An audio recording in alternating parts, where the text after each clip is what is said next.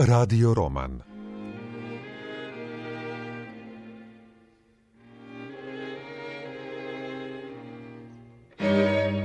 Slobodan Schneider. Morendo. Prvi ulomak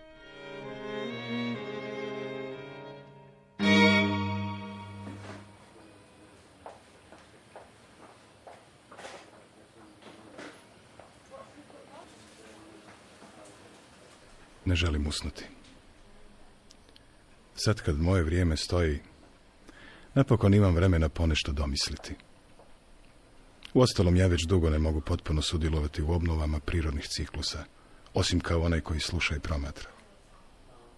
Za Grka to bi bila teorijska djelatnost.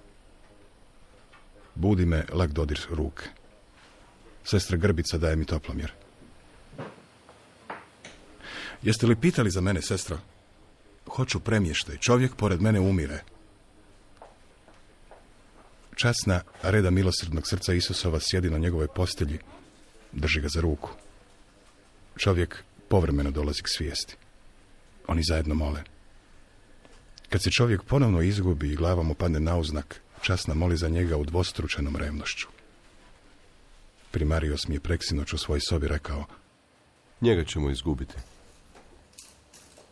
Tek što je rep vizite zamaknuo u sobu na kraju hodnika, na vratima se pojavi omanji čaravac u ne baš čistoj kuti s crnom kožnom torbom, posve starinskom.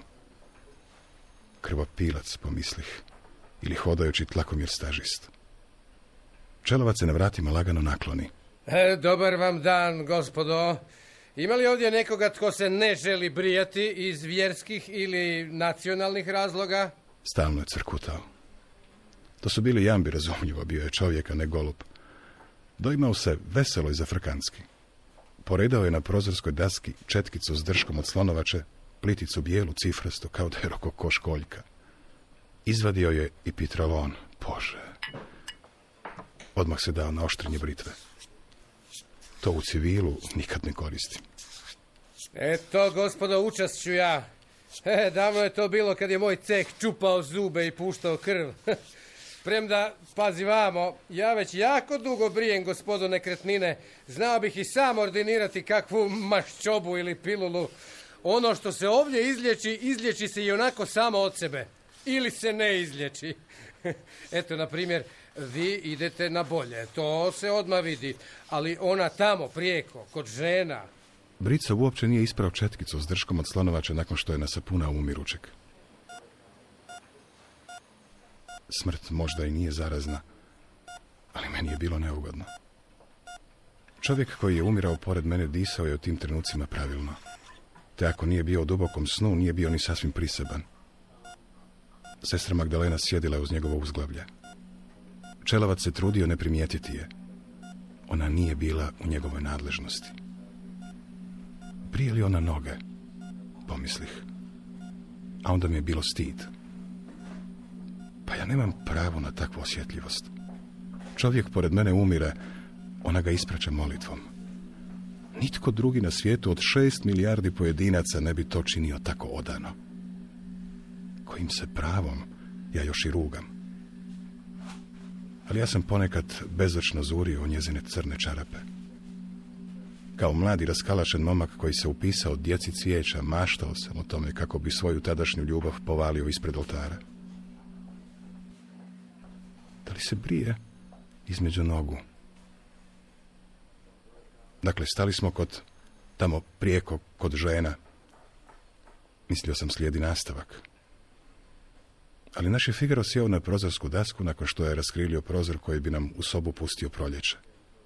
Pušio je, otpuhujući dimove od dvorište. Sestra Magdalena nije mu se tijekom cijele ove sesije protka na njegovim pošalicama ni na koji način obratila. Ali kad je otvorio prozor i zapalio, ona je umirućeg zaštitila navlačenjem pokrivača njemu do brade. Kao glumci u grčkoj tragediji, nas smo dvojica zurili ispred sebe.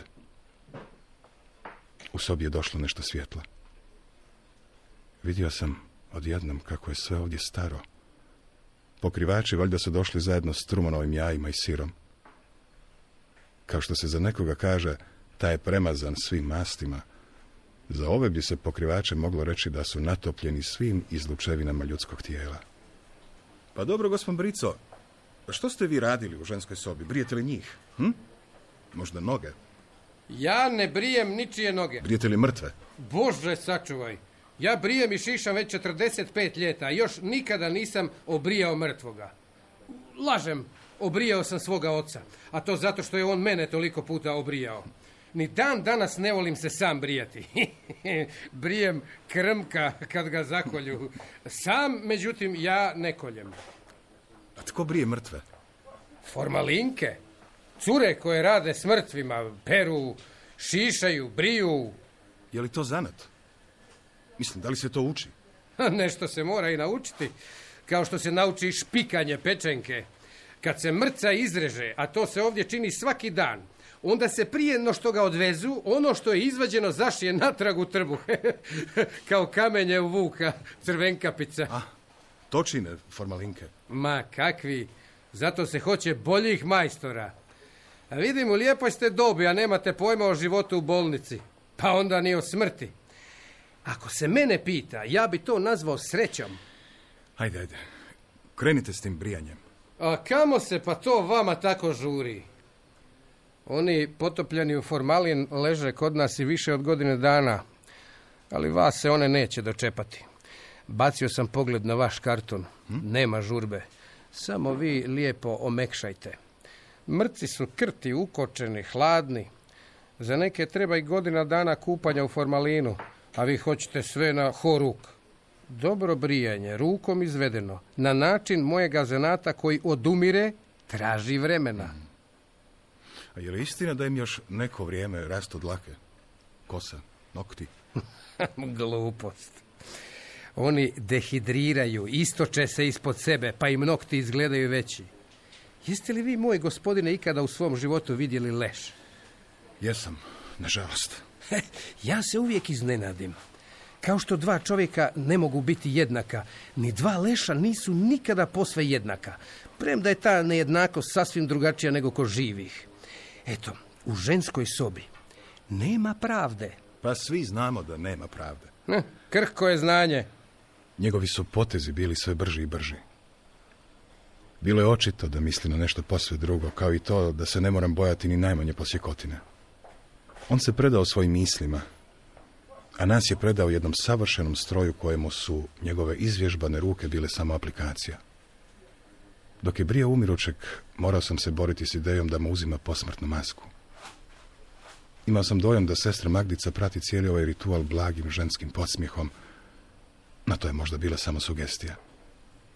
Napokon, sobu preplavi oštar miris jeftinog parfema, ali ovdje se on dobro nosio u konkurenciji s odvratnim lizolom kojim su čistačice brisale pod više puta dnevno. Tako, dečki, sad možete u svatove. Haha, ogledalce kaže tko je najljepši ženik u mojemu kraljevstvu. Sretne vam princeze, gospodo, dobra probava, to je ovdje najvažnije. Klanjam se. Koliko smo dužni? Nema cijene, nikada vas i nitko neće ovako obrijati.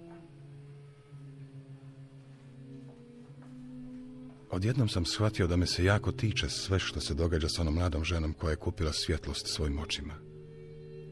Svaki njezin pokret, svaki pokret ljudi oko nje sad me zanimao. Pokret, kažem, između ostalog i zato što je ona bila potpuno nepokretna.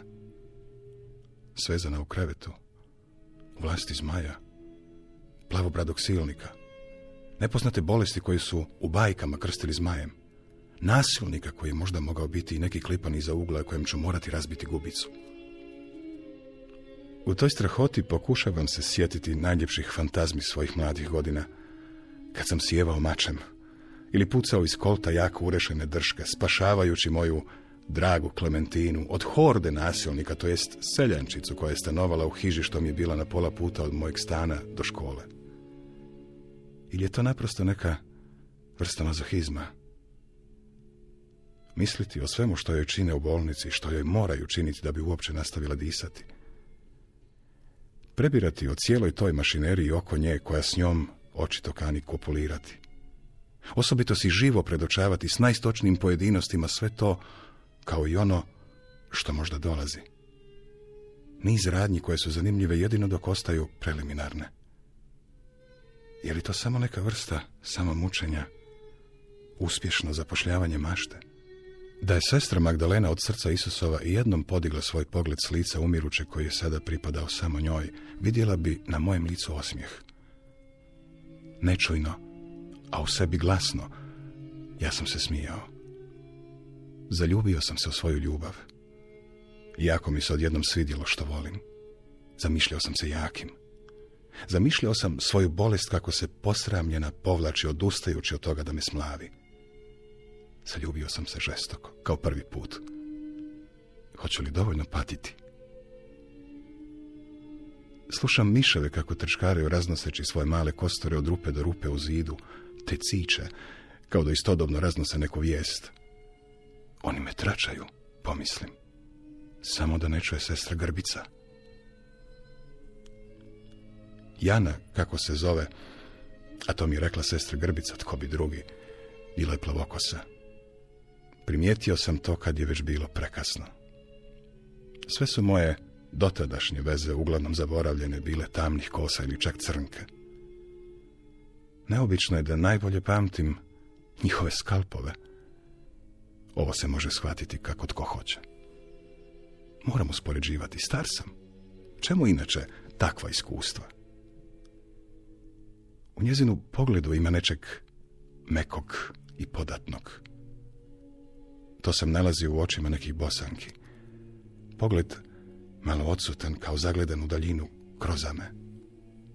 Naravno, možda se radi naprosto o muškim fantazmama, o svemu onome što se zbiva u haremu, ili točnije, što bi se moglo zbivati da njegov vlasnik i gospodar nije tako predan trgovanju ili ubijanju. Tu se naime svaki gospodar troši.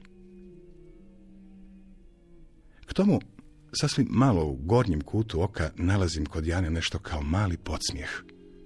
Onako maleni sklizak brz, koji preleti preko lica kao mišić ispod stolca. Ansuri, kažu francuzi. Kao da se skanjuje ili boji, sasvim prijateljski, bez jetkosti, tek nijansa. Jana iz Čučerja. Bože moj, kako je to bilo davno kad sam čuo za ime tog sela. Čučerje. Neki iz tog sela s nama su derali klupe. Koliko sam samo seljančica u tom selu oslobodio iz ruku nasilnika. Kolikim sam robinjama podario slobodu, a da one o svemu tome nisu imale ni najmanjeg pojma. K tomu neke uopće nisu htjele biti oslobođene. Raskrilio sam zastor i soba se od dna do vrha zalije mjesečinom koja sve može posrebriti, posvetiti. Čak i odar. Čak i smetlište, kako se lijepo vidjelo kroz prozor koji je gledao na bolničko dvorište u kojem su se u mjesečevoj kupki kupale preko vrha napunjene kante za smeće. Krvave krpe, igle, gipsani odljevi udova, tko bi znao možda i kakav pobačeni smo tuljak, netko tko nije imao sreće sa dušom koja ga je zapala.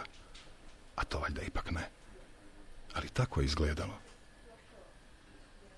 Jana gleda u mene kao da me prvi put vidi. Ljubopitljivo, bila bi riječ. Kao da su je obrve bile lagano podignute. Trepavice još dublje nego obično. Grudi s obje strane cijevi kao da su se nadimale. Što mislim da medicinski gledano nije moguće. Mi smo za svoju sreću rezervirali, zakupili cijelu vidljivu stranu mjeseca. Nevidljiva ostaje za drugi put, kad poželimo i mi sami biti nevidljivi. Valja znati koristiti prednosti nevidljivih ljudi, a te su mnoge.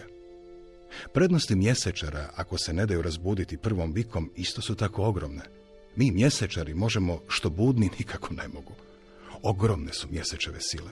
Kad jednom stanemo na njegovu stranu, on nam to obilato vraća. Vrijedi poduprijeti mjesec. Dobro je imati mjesec na svojoj strani.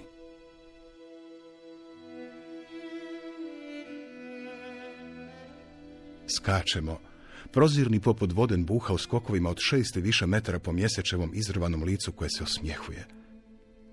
Dvama svojim dupljama nastoji vidjeti što se zbiva i kakve su to voden buhe koje skaču u korijenu njegova nosa. Mjesec ima lice. malo skrhano, ali ipak lice. Nismo sigurno više skrhani od njega.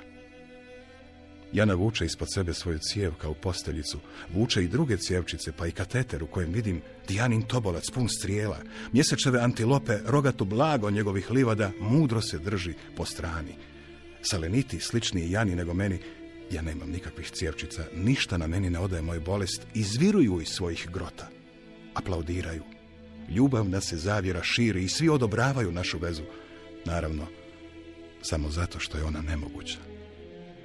Držimo se za ruke. Skačemo šest metara uvis, lagani, nestvarni, mjesečasti. Mjesečarimo u strahu da nas netko ne probudi. Kad mjesec stane mjesečariti, mora se dižu. Ponegdje je potres. I oni koji su mu predani ne spavaju. Skačemo koliko nas noge nose, a to je jako visoko. I vrištimo.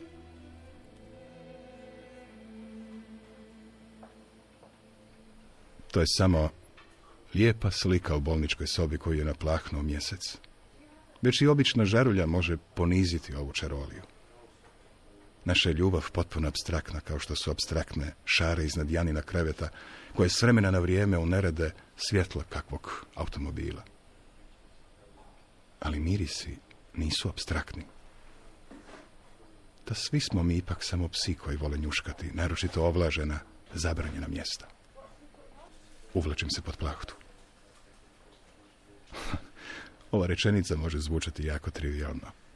Jedan Kazanova, jedva što bi dospio zapisati takvu rečenicu, obično bi se morao brže bolje spustiti po plahti svezano u čvorove.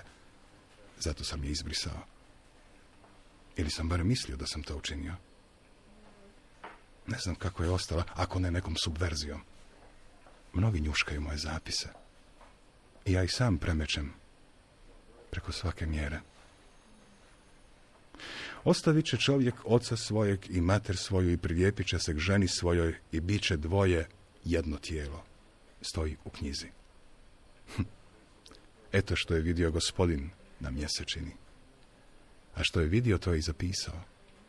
Ili je natjerao prvog pismenog kojeg je sreo u pustinji da sjedne i zapiše. Taj je zapisao. A što ne bi zapisao? Što se sve nije činilo za apostolsku čast i mast? Zapisničar nije se potpisao, otpadaju pitanja autorstva, pa su sva prava ostala kod Boga. On ih je dobro prodao.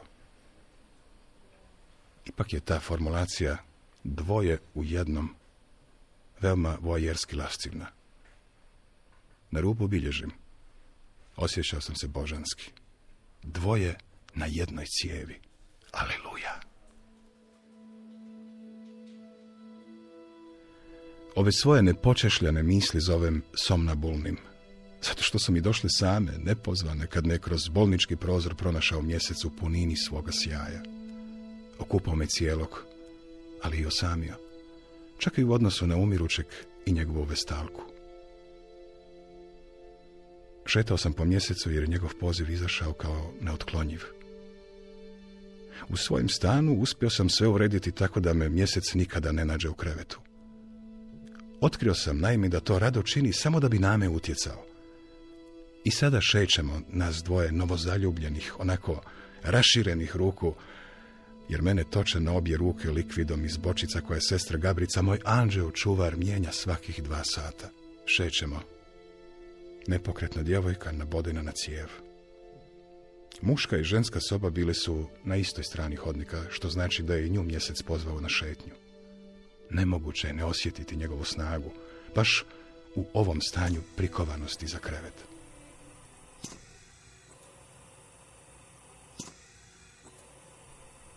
Žena na cijevi nije bila dijete, to nikako.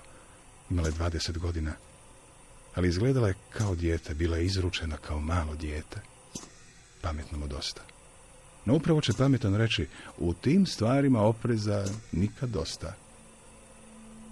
Trebalo mi je mnogo vremena i strpljenja da se osoblje bolnice navikne na moju prisutnost uz krevet bolesnice. Možda mi je pomoglo iz početka zlobivo, a potom pak dobrohotno svjedočenje žene koja je ležala u istoj sobi. Ona je rekla da moje sjedenje uz krevet žene na cijevi ovoj čini dobro. Potom sam avancirao neku vrstu ispovjednika, oca ili barem strica. Unaprijeđen sam u rodbinu, a to svakako zato što je ta žena mogla načuti da Jana i ja imamo nešto zajedničko. Svakako ne životno dob, jer ja sam joj uistinu mogao biti ocem, što je činjenica koja me ne veseli. Ali bili smo djeca na istim livadama, šumarcima, potocima, iako s velikim vremenskim odmakom. Dijelili smo prostor djetinstva, no ipak generacijski jaz dijelio je nas.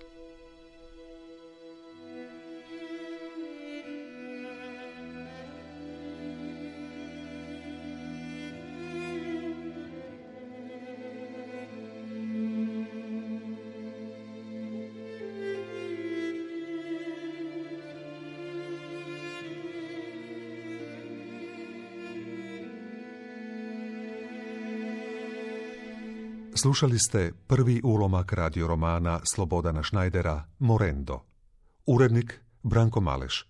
Dramatizacija Katja Šimunić. Sudjelovali su Franjo Kuhar, Pjer Meničanin i Sreten Mokrović. Glazbeni urednik Žarko Joksimović. Tonmajstor Miro Pijaca. Redatelj Dejan Šorak. Hrvatska radiotelevizija. Odjel drama. 2014. godine.